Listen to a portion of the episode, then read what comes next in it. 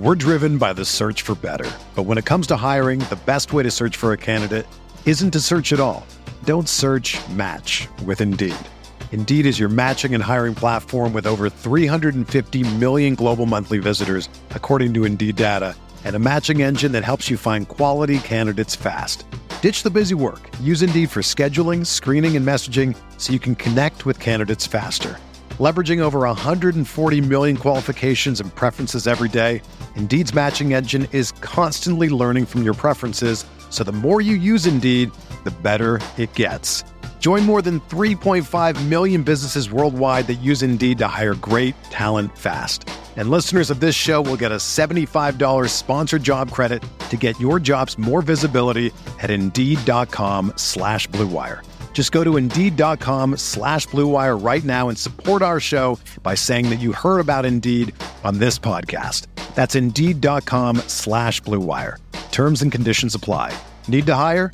You need Indeed.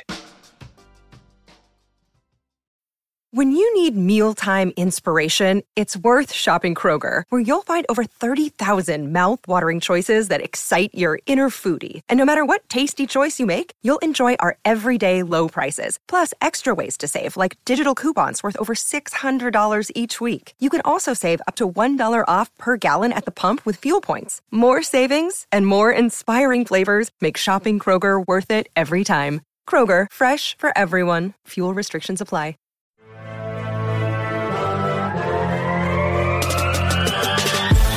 20 minutes a day, 365 days a year. This is the Pack a Day Podcast.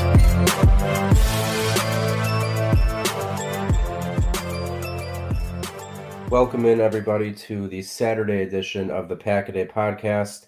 I will be your host today, Eli Berkovitz, here with our uh, draft expert, Rob Rigger, who has joined us now for, at least with me, for the third consecutive year uh, doing our draft previews every single week leading up to the draft.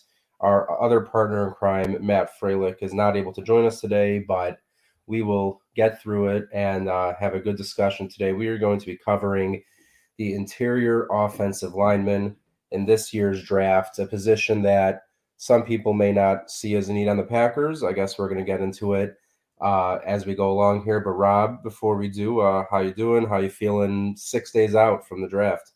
I'm starting to get excited. I'm almost like that kid, uh, you know, kind of gearing up about the 20th of, of December yeah. and it's uh, clo- close to Christmas. And, you know, I'm kind of in that mode where I, you know, there's so much uncertainty going on. We don't know what's going on with Aaron Rodgers, which is kind of, you know, the, it's a huge, it's a huge elephant in the room. You know, we don't know if uh, the Packers are going to be picking a couple times in round two, just that once in round two, maybe even three times in round two. So I think that, as far as needs go, I feel like the interior, in my opinion, I think that there is some work to do on the interior line. I don't necessarily think that Josh Myers should feel that comfortable in his role as a starting center. So that could be something that we that the Packers would take a look at. I feel like John Runyan Jr. is a solid player, and obviously Elgton Jenkins is a solid player. But at the end of the day, the Packers have said many times that they're looking for the five best linemen and get them on the field. So there are some talented players amongst this group. And it's just one of those things where I probably feel like the Packers shouldn't address this too soon in the draft, but you really never know. I mean, yeah. there, has been so many things that have been kind of out of left field with this uh, current regime that you never you never really can tell. So uh, I don't know what your thoughts are on it, Eli. Yeah, uh, I do agree with you that I think just looking at it on paper, you would not expect them to address the interior line too early in this draft. And I think we're both discussing basically day one and day two. After then, more of a wild card. But like you said, trying to predict Brian Gutekunst's draft is it's pretty impossible. He will go left when you think he's going right. He's in a zig when you think he's in a zag. You never really know. And yeah, I guess before we got into the guys, and you kind of touched on it a bit, is just looking at the actual need for the Packers at interior line, and you hit it right where I was going to go. I think the clear question mark in the interior is center Josh Myers. Obviously, they used a second round pick on him what was it, two years ago. Um, they were, yeah, right, 20, yeah, two years ago, and they were, you know, out of Ohio State, basically, you know, a Corey Linsley replacement, and kind of hoping he was going to be the next Corey Linsley. And while I wouldn't say it's been, you know, some kind of disaster, and it's like he can't be on the field, but I, well, he definitely has not, you know, been Corey Linsley level. And you could make the argument he hasn't even lived up to his second round price tag in general. So I guess center is a position I think that if any is to be addressed in the top three rounds, it should be center, not guard, in my opinion. Because like you said, John Runyan, really solid player, not necessarily a Pro Bowler, but reliable, solid guy. And then Elgton at left at left guard, you know how good he is. So again, uh, interior offensive line, I, I, think the biggest need is going to be at center. But uh, just looking at this class, Rob, is there anyone to you that like sticks out, whether it's at center or guard, that you know you just said you don't think it's a huge need, but if they went after this guy, because I know, let's say Tyler Linderbaum, right? Linderbaum, you were a big fan of last year. Um, so I, I, know probably not anyone of that level, but anyone that you really excites you that if they took you would be like, all right, I didn't really think it was a need, but I don't mind that pick because he's a great player. There, there is actually at center, uh, Joe Tippmann out of Wisconsin, and obviously Wisconsin has a long, rich history of developing offensive linemen, and he's kind of that guy that's that's about as steady as it comes, as it comes uh, as as in terms of his talent, his ability, his experience. I, I like him a lot as a first round pick. However, it would have to, in my mind, be something that the Packers might, if they do. See, what I'm kind of thinking right now is that the Packers could potentially, let's just pretend the chips fall the way that it's kind of gearing towards, is that the Packers would pick up a, an additional second round pick from the Jets this year. The possibility of packaging those two second rounders to move up back into the first round you know, I said it a couple times, you know, that the Packers want a first round pick. The Jets don't want to give up a first round pick, but maybe if they get a second round pick and the Packers can package that up to another first round pick, that could potentially get them up there. So a guy like Joe Tippmann, um, I feel is, is, a first round talent. But other than him, any other guy, as far as like, you know, interior line goes, I guess it comes down to whether we think that Peter Skoronski is a guard or a mm-hmm. tackle. Yeah, I have. And that's talk. I know you might transfer, switch, uh, switch to guard in the NFL. Right. So, so that's kind of the X factor there. Is that, um, and, and the biggest thing with him is that he only has 32 inch arms, and I don't know. It kind of sounds to me a little bit like the quarterback, uh, how big is your hand type of type of thing, yeah. where people thought that Joe Burrow was going to be terrible because he had smaller hands but obviously that hasn't been the case. And uh, he's probably going to sign the richest contract in NFL history in the next couple yeah. weeks. So uh, obviously it hasn't uh, held him back too much. But it, to me, arm length, while a thing, I don't know if you're going to necessarily not draft a guy because you say, well, you know, your arms are one inches, a one yeah. inch too short, or you know what I'm saying? Yeah, totally. No, I, I agree. I mean, we're seeing all the Skoronski hype mostly in the top 10, if not, let's say the top 12.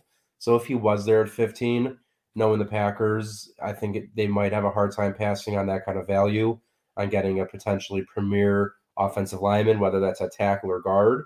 But I guess in general, I think it's hard unless you know you're getting, you know, a, a Quenton Nelson or something incredible to draft interior O line in the first round at least for me, maybe you know I'm not uh, a football purist enough, uh, but I think it's a little bit rich to go in that range. But someone like Tippmann, who actually, by the way, like of all the guys I watched, probably stuck out to me the most. And it's funny that you mentioned him of all the people because I mean, at 6'6", 320 pounds, he moves really, really well. And I think his strongest attribute is his ability to get to the edge, pull on outside runs, and really get out there and get in front of a running back, which again at his size you would not really expect. And he's also great in pass protection. Only gave up one sack and five pressures all of last season. And it just he just seems like someone who high football IQ, consistently reliable at the position. So I know he is. I feel like he probably won't make it to their second round picks in the 40s. So I know that's why you brought up the potential trade. But yeah, I guess looking at you know what they end up getting from the Jets, whether it's one second round pick, maybe even two, it could give them a lot more flexibility to move up if they really thought center was a huge need and they wanted to move on from Josh Myers. But looking at the guard position, I thought uh, Esteban or Steve Avila, however uh, you go about uh, calling him, because I've seen both, but he looks, I mean, really just one of the most dominant people, at least that in the interior line that I've watched this week preparing for this uh, show. Zero sacks all of 2022. He's just, he just, the defensive tackles run into him, and it's like they're literally running into a wall. He's just shoving guys left and right with ease. Like you don't even see him putting so much of his body into it. It's just like his arms are so strong. He's throwing guys left and right. And I also think, again, similar to Tippmann at six, I mean, he's shorter at 6'3, 330, but again, very big, especially for guard to be that big. But he he moves, he moves well. Like I think I think that's honestly like the new age of offensive linemen. Like you need to be able to move on these outside runs, on screen passes, all that kind of stuff the huge, gigantic offensive lineman that can't get three yards downfield, I feel like just is not much of a thing anymore. Um, I don't know if you've noticed that, but yeah, I think for guard, like if you're looking at guard, uh, again, I don't think at 15, but someone that I think really stood out to me was uh, Steve Avila. Did you have a chance to check him out? Of course, yeah. So the the thing that really stood out about him is that when you look at his uh, his experience, as an offensive lineman, and this kind of goes to the way that Brian Gutekunst has been drafting, is that he actually started more games at center than he did at either of the guard positions. So he started in his career 17 games at center, 15 games at left guard, two games at right tackle, and one game at right guard. So when you look at versatility as a player, he checks off all the boxes there. And Sounds believe it or Jenkins. Exactly. No, he's he's a guy. Now this guy's gigantic. Okay, that's the other thing is that he's 332 pounds. He weighed in at, and but he's surprisingly nimble. like when yeah. you when you when you watch him play, he does not. He carries his weight well.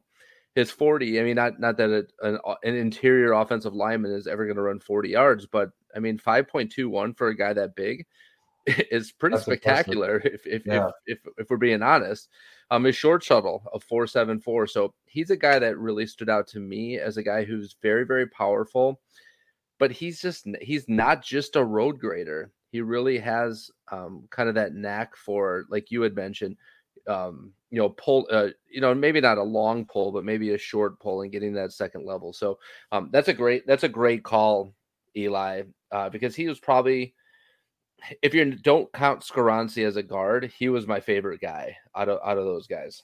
Yeah, no, he just uh, his size and strength is what really like within within five minutes of watching I'm like, yo, this guy is crazy, crazy strong. Like you just don't see it very often. So yeah, someone and and I love the fact that you brought up that he also played at center because as I mentioned earlier, I do see center as a bigger need than guard.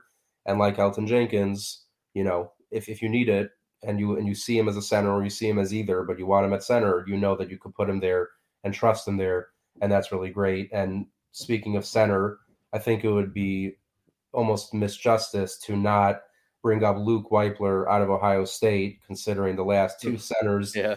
For the Packers have come out of Ohio State. I mean, it's almost scary when you look at the similar similarities between him yeah. and Corey Linsley, both six three, both about 300 pounds. Josh Myers a little bit tall, about one or two inches taller, a little bit heavier, but so many similar similarities across all three of the way those three guys played. So I'm just curious, is that just like low hanging fruit for a Packer fan to look at Wypler, or do you think maybe there's some merit that they just love Ohio State centers and maybe Myers didn't work out as well as they like, but they're going to go and try that again?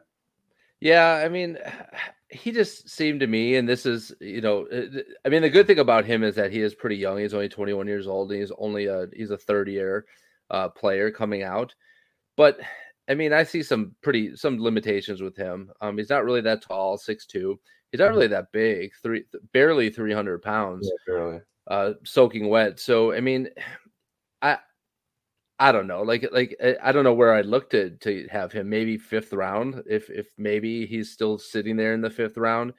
But you also have to see that you know is he going to be better than Josh Myers? Because I mean, really, when it comes down to it, you're looking for guys that are going to replace existing guys.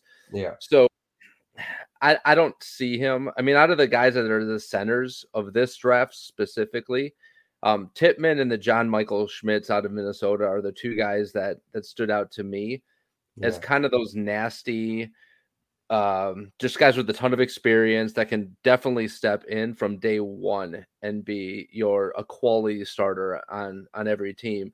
Although Schmitz um, has some limitations too. I mean, I really liked him as a player, but he's 24 years old, so that yeah. could work against him.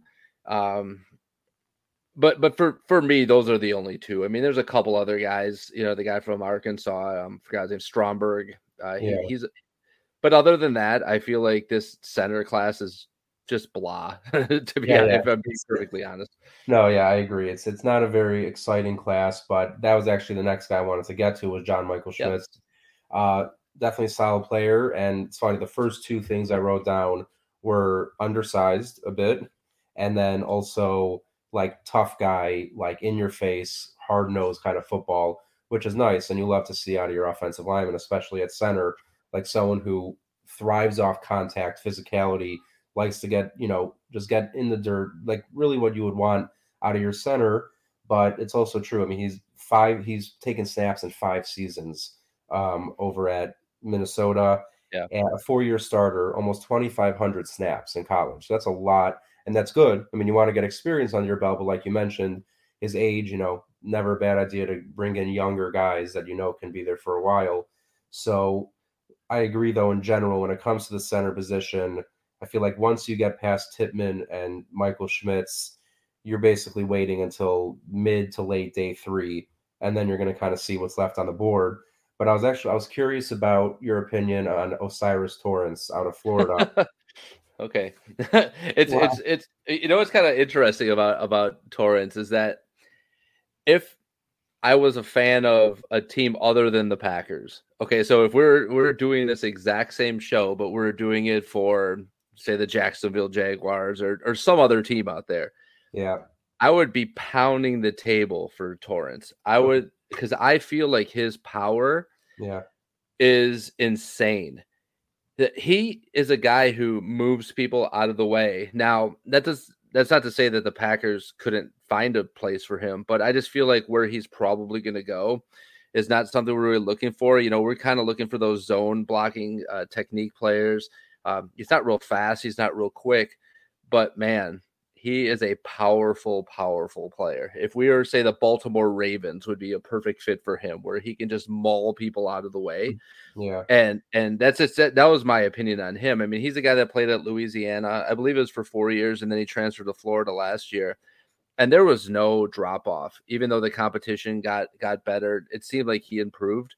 I'm looking at him at probably as a late first round pick for an offensive guard, which isn't really that popular. Um, I don't know what, what were your thoughts on him because that was kind of what I what stood out to me. I just don't see him as a fit for the Packers, but man, he's going to be a stud. Yeah, no. I, it, again, the first thing I wrote down was freakish strength because that's the first thing you notice. I mean, the guy is incredibly, incredibly strong. He's like a, a brick wall. Didn't allow a single sack in 2022. Only eight pressures. Just a huge six five, around 330 I mean, just a massive, massive man who will put you in the dirt and just loves to get physical with you. And, you know, I was watching him and I thought for a minute that I thought he was getting his hands under lineman's pads, like almost a bit too much, where it almost looked like a hold, but he wasn't, he didn't have a single penalty the entire season. So I guess wow. I don't know what I'm talking about, but that's impressive for any offensive lineman to go a full season without a penalty. That means you're just high football IQ. You know what you're doing out there. It's a real experience kind of pro in college, you know, false false start, boom, you're done. So not have a single yeah. one of those. That's really impressive. And but like you said, I just don't think you need to be drafting a guard at 15, considering the state of your guard position right now. And then I don't see him being there in the second round. So I agree that I don't know if he's necessarily going to end up on the Packers, but I, I don't see any way that this guy is not a Pro Bowl NFL lineman. He just looks he looks the part every every part of it. We're driven by the search for better. But when it comes to hiring, the best way to search for a candidate isn't to search at all. Don't search match with Indeed. Indeed is your matching and hiring platform with over 350 million global monthly visitors, according to Indeed data, and a matching engine that helps you find quality candidates fast. Ditch the busy work. Use Indeed for scheduling, screening, and messaging so you can connect with candidates faster. Leveraging over 140 million qualifications and preferences every day, Indeed's matching engine is constantly learning from your preferences, so the more you use Indeed, the better it gets. Join more than 3.5 million businesses worldwide that use Indeed to hire great talent fast. And listeners of this show will get a $75 sponsored job credit to get your jobs more visibility at Indeed.com slash BlueWire. Just go to Indeed.com slash BlueWire right now and support our show by saying that you heard about Indeed on this podcast. That's Indeed.com slash BlueWire. Terms and conditions apply. Need to hire? You need Indeed. I, I agree. Like when you watch him, and, and I was I was pleasantly surprised when I was watching his tape, and it just always seemed like whenever Florida needed a yard or needed something, uh, they're running right behind him. There was there was no delay on that whatsoever. He got he plugged right into that offensive line at Florida, even though he's only one year there, but he was solid as a as a player and just just a dynamic, powerful player. And kind of an interesting tidbit about him, Eli, is that he in high school weighed over 400 pounds. Oh wow! And one of his coaches said, "Look, man, like like you're you're literally gonna die. Like you're gonna you're you're not gonna make to college unless you change." And he completely changed around his nutrition, everything, like his his weight room habits, and he got himself to the point where. Uh, I mean, a lot of people think that 330 pounds is is heavy, and obviously it is. But when you consider that he lost almost 100 pounds to wow. get to that that shows me at least that he has the discipline and the desire to be successful and that's something that you look for in a pro that he's not just a, a you know for lack of a better word a, a big fat guy he's yeah. he's the guy who you know has worked at it his whole life and I, am i guarantee i you know i've never seen his parents but um, I'm, I'm, guessing that genetics, uh, yeah, were, were, kind of against him growing up, and he was yeah. probably always that fat kid, and people probably made fun of him all the time. And I'm speculating a little bit here, but um, but then he made that conscious decision that he wanted to make something out of himself and become successful, and that's just a tribute to him and his work ethic and his desire. So I'm just, you know, I, I can't say enough good things about this guy. I think that he's going to be fantastic. And had the Packers maybe been in a different spot, then I think that he'd be a really nice pick up for them. I'm just I'm just not seeing it because I feel like we have so many other needs in like the first round and second round that I, yeah. I just feel like uh he's gonna be one of those guys that we said, Yep, told you so. And you know what I'm saying?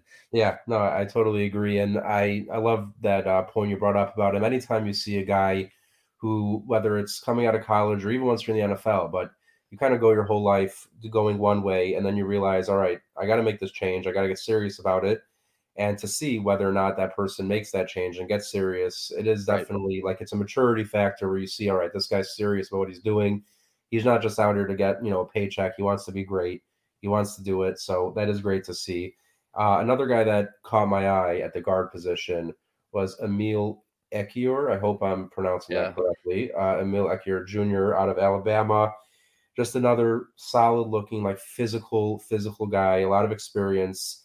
And I thought very good in pass protection, especially, but also could pull and get to the second level when it came to runs. So that was another guy that I thought later on, not too late in the draft, but later on, the Packers could potentially look at. I didn't see a ton of like day three. You know, the Packers are good at finding these diamonds in the rough offensive linemen on day three.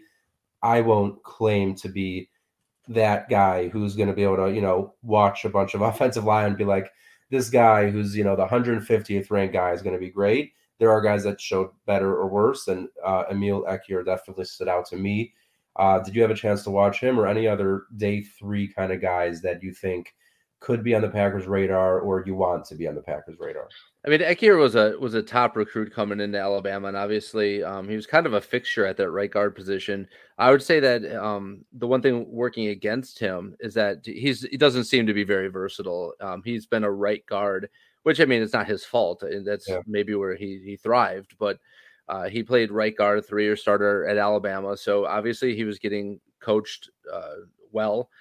He it, it looks like he only missed one game in his in his career as a three year starter. So you know if you are looking at kind of a guy that um, you could bring in in maybe that round four, round five range Mhm. that ends up potentially being a starter. I mean, we don't even know what's going to happen. I mean, kind of, uh, you know, talking about the Packers specifically, if for some reason David Bakhtiari does not come back after this year, it could be very feasible if we don't address that position early this year. We could see Elgton Jenkins moving back out to a tackle. Yeah. He did, he's done it before. So if that were to be the case, then maybe guard would be uh, a perfect fit, putting a guy like uh, uh, an Ekiyor there. The other guy that really stood out to me as a, uh, I, I guess, potential sleeper would be the guy Vorhees out of uh, USC. Yeah. Now, now this would be another case where we wouldn't be drafting him for now, but we'd be drafting him for next year. He actually tore his um his ACL at the combine. Yeah, brutal. And you know, you feel you feel bad for the kid, but I I would say that, you know, in in typical, you know, guard fashion, Yeah. he actually finished up the the bench press after he had tore his ACL. Yeah. so he did he didn't leave. He, he Didn't wanted did to he finish first at the in the end with the with the bench press or one of the He- top. he did. Yeah, So, so I mean, you look at a guy like him, and he said, you know, that's a guy that I want on my football team. I mean, I mean, point point blank. Um, he's also a guy that started games at both guard positions and a tackle in his career. He's a five year starter from USC. So, um, he's a guy had 38 on the bench press. So, um, he has really good size. He's 6'6", 310. Uh, he can move um, quite a bit. Uh, he looks very quick out of his stance. So he's one of those guys that maybe you could stash for a year and then Mhm. have him come in and be a solid contributor next year because uh, you know the Packers are going to have David Bakhtiari this year, but I, Yeah. I think that it's pretty much a I don't know one of the worst kept secrets ever is that they're they're probably going to be looking to move on after after this coming year. yeah, that would not surprise me um, at all, and that's why I'm I'm happy. Now, really, in the beginning when we were talking about the general need, um, I wanted to get to that, and honestly, it just slipped my mind. But yeah, Ba- Bakhtiari's gone. Either you know we're talking about drafting a left tackle either next year or who knows potentially this year, definitely possible, or sliding Elgton back out to left tackle, and then for anyone making the argument that tackle is a big need this year, you could basically shift that argument to guard, maybe value it a little less because of the positional value, but either way, if in if whoever if whoever's mind, David Bakhtiari is definitely gone next year. Left tackle definitely needs to be addressed. It really could go either way. It could be Elgton, or you could go and draft someone. Uh, I guess it would probably be best to keep Elgton a left guard if you could, but I would not be opposed to seeing him move out to tackle if you were getting a great guard either this year or next. But that's that's essentially when it comes at least to the interior line, as we mentioned earlier in the show, not a super deep class. Another game, another name uh, late in the draft that stood out to me that I got to see a bit of was Antonio Mafi. Just thought he was really, really Okay. physical, and yeah, just solid, just solid there for. um Sorry, why am I blanking for UCLA? So that's just another guy that, again, come day three, could be a name to look out for. Y- You know what's funny, Eli? So I, I have to give you some props on this because um, I would say that for the most part, that interior offensive line probably isn't the sexiest position, and it's definitely not something that the Packers are necessarily looking to address. But um, you're digging pretty deep here, man. I'm I'm impressed. I'm impressed with uh, a, a consummate professional. Well, Um, yeah, I mean, I just uh, I like I with these when these positions that you know probably not going to go too early. I almost focus more at the end because I feel like there's a better chance those guys end up on the team. Yeah, I mean, I try to look at all those guys. Uh, there, there is a name that I want to just throw out there. Uh, that that later in the draft is a guy named uh, McClendon Curtis out of uh, Chattanooga. Is a guy that I, um, for the people that don't know, I, I write for a draft guide as well, and I cover sleepers from smaller schools. So he was Mhm. one of the guys that I actually studied uh, a lot. So I was watching a bunch of his film and a bunch of his tape, and just watching him at the combine, I felt that he looked really good. Um, his name's McClendon Curtis out of Chattanooga. I would not be surprised to see that he becomes a successful player. Um, he's a little old at 23, but it seems like these days a lot of these guys are coming out a lot older just because of the COVID year that they kind of lost. Yeah. So there, it's almost seeming like guys that you know typically would come out 22, 21, 22 are now like 22, 23. So it's almost like it's a year later. So um, that's a guy to keep an eye on is um, Clendon Curtis out of Chattanooga. Um, I really liked him a lot, and it, we didn't really talk about Cody Mauch at all. Yeah, well, I, I mean, I'm seeing him mostly looked at as a tackle, but I know that he has that kind of versatility. So, what? Uh, well, I think I think Packers fans are pretty high on on Cody Mauch. So, what are your thoughts on him?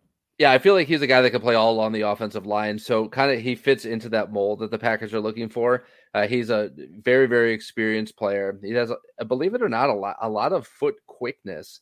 Not so much fast. Actually, he is pretty fast too. But I mean, I, I think that overall his foot quickness mm-hmm. uh, sets him apart. And what also is his technique for the offensive line lovers out there. A lot of times you want to look at technique. Um, you know, how are they? How is their hand positioning? How are they moving? How are they? How's their anchor? Those type of things. You can tell that Cody Mauch has been coached very well in his mm-hmm. life. And uh, I love the fact that he doesn't have two front teeth and had opportunities to get them fixed and decided not to. So that if that doesn't scream offense interior offensive line, I don't know what does. Yeah, no, I noticed that and I was like, yeah, no, that's that was a choice. He made that decision and I respect it. Um, yeah, so that's another name definitely to look out for. I would say probably more on day two for Cody Mauch as opposed to day three. But as we wrap up here, Rob, with our interior lineman show, um, I guess, well, we're not going to speak again until after the first round of the draft. So as we wrap up, I guess uh, you know I got to know what as of Saturday, or I should say Friday, what is your prediction? Fifteenth overall, if that's where they pick for you. Man, so I, I, hate to say this, and and I I I'm gonna hate this coming out of my mouth, but when you look at past history, so Brian Gutekunst has picked seven first round picks in his five years. So two years he had two picks and six of those picks have been defensive players, and one of them was Jordan Love. Yeah. So, as much as I want them to potentially take a guy like Jaxon Smith-Njigba or Paris Johnson or uh, you know a couple of the other offensive linemen, Broderick Jones is a is a guy, maybe even Skoronski.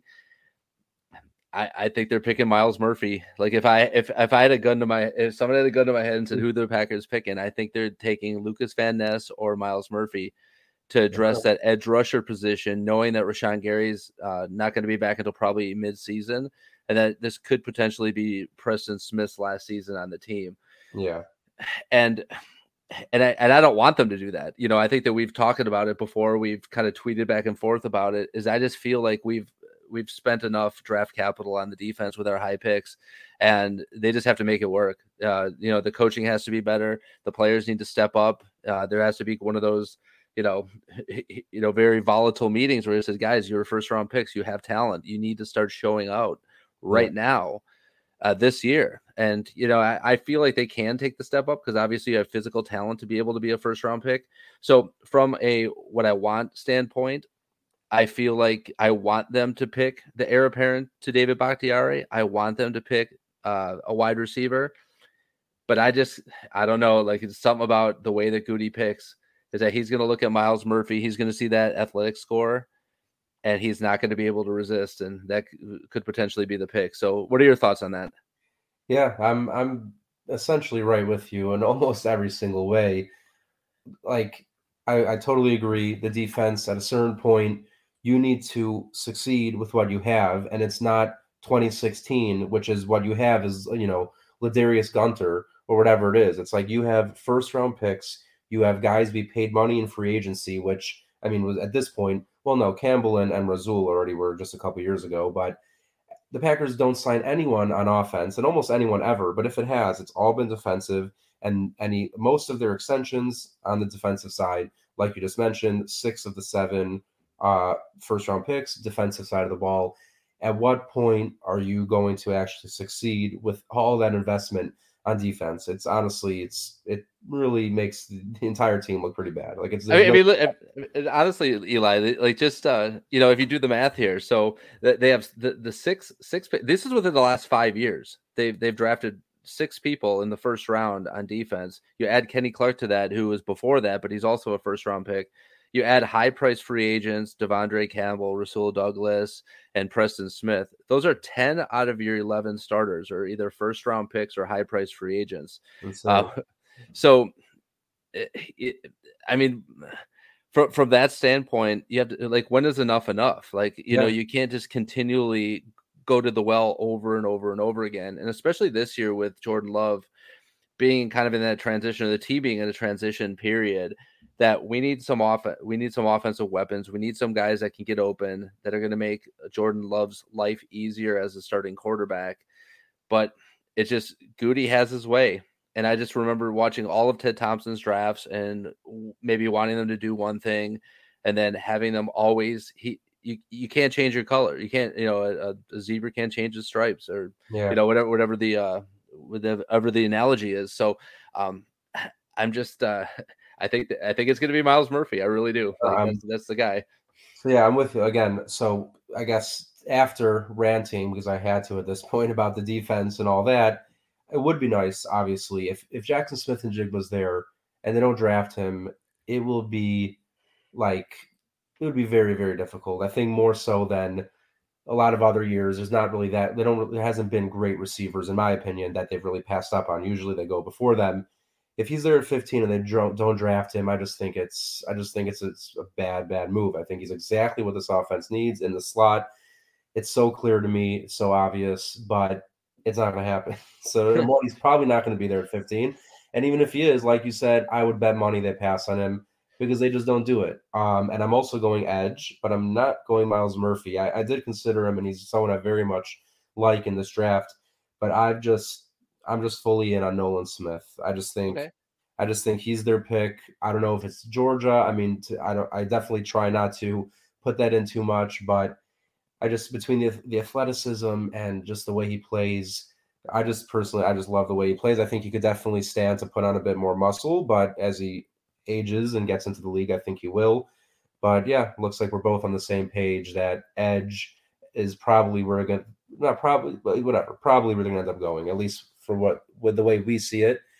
But everyone, um, yeah, enjoy these last four, five, six days before the draft, potentially the last you know week where weekend where Aaron Rodgers is still on the roster of the Green Bay Packers. Something that personally makes me feel ill, but it is what it is. Just think of it this way, Eli. Just uh, just think of it. This is what we'll end with: is uh, the next time that we speak on this, the Packers will have already made their first, second, and third round draft picks. It's uh, it's, it's crazy to think about that. It's coming up that quickly. Yeah, wow, it's true. I kind of just thought first round, but you're right. It's going to be the first three rounds, and it's going to be. I mean, the draft alone is wild enough. Add to it the fact that you're likely going to be trading the face of your franchise, and in my opinion, the greatest player in your franchise's history. It's going to be an eventful, eventful couple of days for sure. So we're going to be looking forward to seeing you right after that. And before we head out, Rob, just tell everyone as we lead up to the draft where they could find all of your great content and where they can hear you wherever you're going to speak your knowledge. Cool. So so yeah. So if you were listening in in, in uh, the Milwaukee area this week, I appeared on ninety seven point three. The game. I am the I guess official uh, draft expert or analyst of the Drew and KB show. Uh, it's on every day from uh, three o'clock to six o'clock central. Uh, I can be heard every day next week as well. Um, I also write for Cheesehead TV Draft Guide, and I uh, cover the small school sleepers and the quarterbacks. If you haven't picked that up, it's great because it comes from the Packer perspective, and um, and, and I, I post a lot of stuff on Twitter. So follow me if you don't at NFL Draft Regs R E G S. You heard it there. Make sure to the next few days before the draft, check listen. Make sure to listen to Rob on the radio over at 97.3. Follow him on Twitter.